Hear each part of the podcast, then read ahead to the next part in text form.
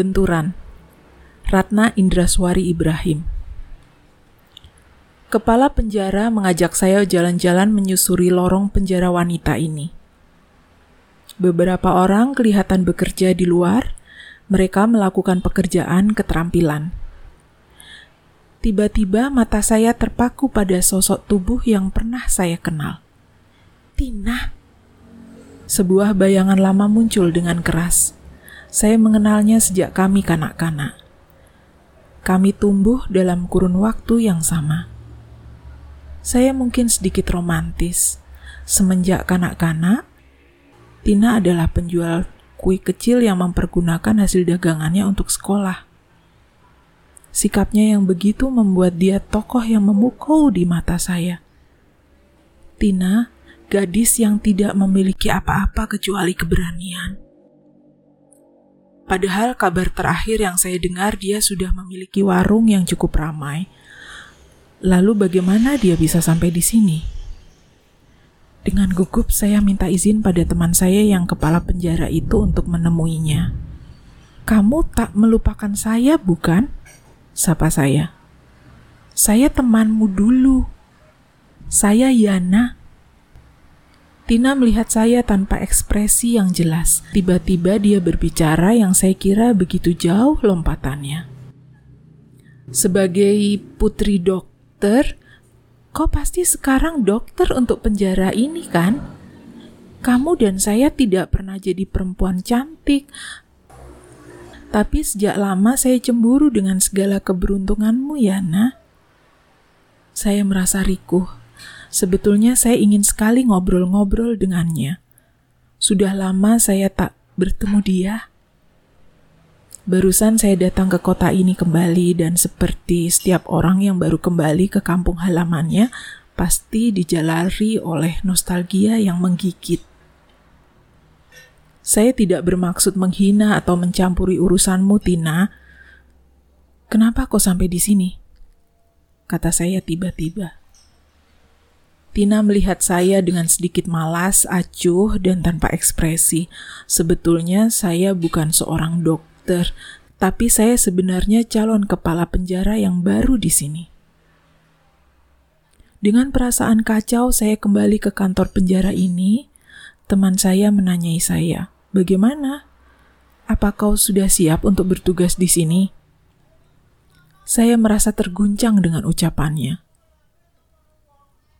Kalau bisa, saya akan menolak ditempatkan di sini. Tentu saja temanku itu tidak mengerti sama sekali dan saya pulang dengan perasaan lesu. Sebetulnya memang pada usia seperti ini saya tidak boleh merasa malu. Sejak suami saya meninggal, ketiga anak saya adalah beban saya penuh. Di kamar ini saya berbaring. Pikiran saya kembali ke saat-saat kami, saya dan Tina, masih sama-sama duduk di SMA. Kami berdua menganggap kehidupan ini memang harus ditantang. Kami berdua seperti merasa terpencil berada di lingkungan gadis-gadis cantik teman SMA. Tapi anggapan begini bisa terselesaikan ketika saya bertemu dengan suami saya almarhum. Bagaimana dengan Tina? Di arsip berkas perkaranya saya baca, Tina kena tindak pidana 10 tahun karena membunuh Tomo, suaminya. Rasanya saya mengenal pemuda Tomo itu. Lelaki yang ramah tamah, yang waktu remaja saya dan Tina sempat bersikap a priori terhadapnya. Karena menurut anggapan kami lelaki yang punya garis wajah bagus, tidak punya semangat berjuang, selain mencari kesempatan memiliki setiap gadis. Tomo datang dari keluarga mampu. Oleh karenanya, sangat mudah melakukan hal itu. Dia mempunyai mobil Fiat yang dengan ramah dia menawarkan untuk mengantar ke mana saja pada setiap gadis cantik di sekolah kami. Lantas, bagaimana Tina bisa mencintai dan kemudian kawin dengan lelaki itu? Keingintahuan saya begitu lebar, sehingga barangkali menimbulkan kekuatan baru bagi saya untuk menjajaki situasi penjara itu. dan menerima jabatan sebagai kepala penjara, yang memang seharusnya saya terima. Besok, dengan mengumpulkan segala kekuatan, saya dekati Tina. Saya ingin melihat bahwa kewajiban dan rasa persahabatan saya bisa dipisahkan. Tina, saya harus berterus terang padamu. Saya berkewajiban memimpin penjara wanita ini, tetapi itu tidak berarti kemudian menukar rasa persahabatan yang telah kita jalin sejak kecil. Saya tahu kewajibanmu pasti lain dengan kedudukan saya di sini. Dia melihat saya tidak peduli. Perasaan saya jadi kacau dengan sikap Tina. Saya sungguh merasa kecewa. Aneh memang. Dulu waktu kami masih SMA, kami bisa saling membagi suka dan duka. Rupanya kami memang harus jalan sendiri. Seusai upacara serah terima, saya berusaha bersikap wajar seperti setiap petugas yang terdahulu. Menurut rekan saya, Tina adalah salah satu pemimpin bagi narapidana di dalam penjara. Dia kadang-kadang bisa mengamuk dengan alasan yang tidak jelas. Rasanya jabatan ini mempersulit saya. Di lingkungan penjara ini, disiplin dan formalitas berjalan dengan ketat. Tidak mungkin kita bisa berbincang-bincang secara santai dengan narapidana. Tugas di penjara sebenarnya sudah saya jalani sejak beberapa tahun yang lampau, tapi sekarang bila melihat sosok tubuh Tina, perasaan saya betul-betul tercapik. Tina, seperti yang pernah saya kenal sebelumnya, bukan perempuan yang bodoh atau berhati jahat. Jadi mengapa dia bisa membunuh Tomo? Sekalipun Tomo bermain dengan perempuan lain, bukankah tanpa Tomo, toh bisa berdiri sendiri dengan warungnya yang konon sudah ramai?